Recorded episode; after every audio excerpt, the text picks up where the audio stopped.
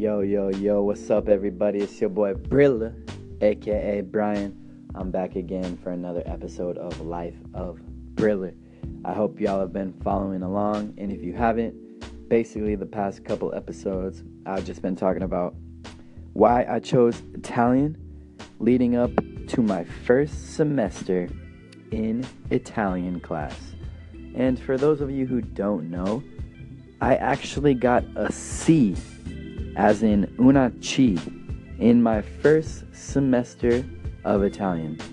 So it kind of just goes to show that even if you have a tough start, it doesn't necessarily mean that you're not gonna succeed. Because I did have a tough start in Italian. C is not a good grade, but now here I am. How many years later is it? Maybe six years later? Wow.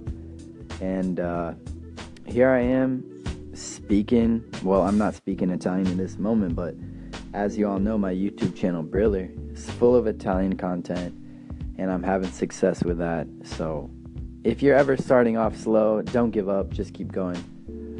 But, excuse me, I really have to say the reason my Italian started getting better is not really what happened in class, but rather what happened outside of class.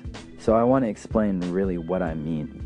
Basically, at the end of my first semester, despite getting a C, I still had that strong desire to learn Italian and actually communicate with Italian people due to my strange fascination and my idea that Italy was like a majestic fantasy land like that only existed as like a fairy tale.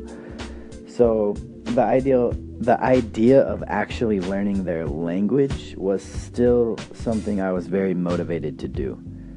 So at the end of the semester, I started going to what was called the Italian table, which was a weekly meeting for one hour, maybe two, at a local cafe, and we would all sit around a big table and just speak Italian.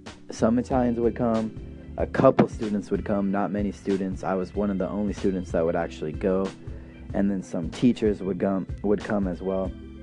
And maybe 7 to 10 of us would just sit there and speak Italian.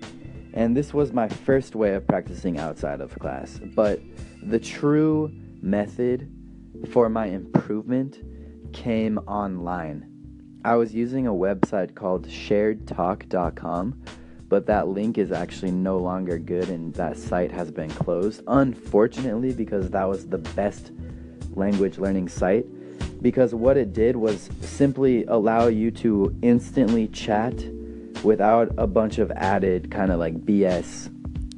you just were instantly allowed to chat with foreign people, whether it be in English or in their language any language you like, obviously. And I would go on these websites and I would write that I'm, I'm, um, I'm an American, my native language is English, and I'd like to learn Italian. I would get into chats with multiple Italians at once, maybe four, three or four at one time. Men, women, younger, older, I didn't really care. I just wanted to practice Italian. So, what I would do is I would start these chats in Italian and a lot of times people didn't even mind. Maybe they were trying to learn English, but we would speak Italian anyway. Sometimes English, of course. And when I would see their responses in nice, true native Italian, I would take their responses and use their exact responses as my own responses in other chats. And this was such a nice way and a nice little secret trick to improve your Italian, you know, or any language. You learn a phrase that a native speaker says, you copy that phrase and you use it yourself. And pretty soon it's part of your daily vocabulary use. So I started using this website, and soon enough, my Italian was getting better and better. I was using Google Translate right there instantly. You find out what any word means.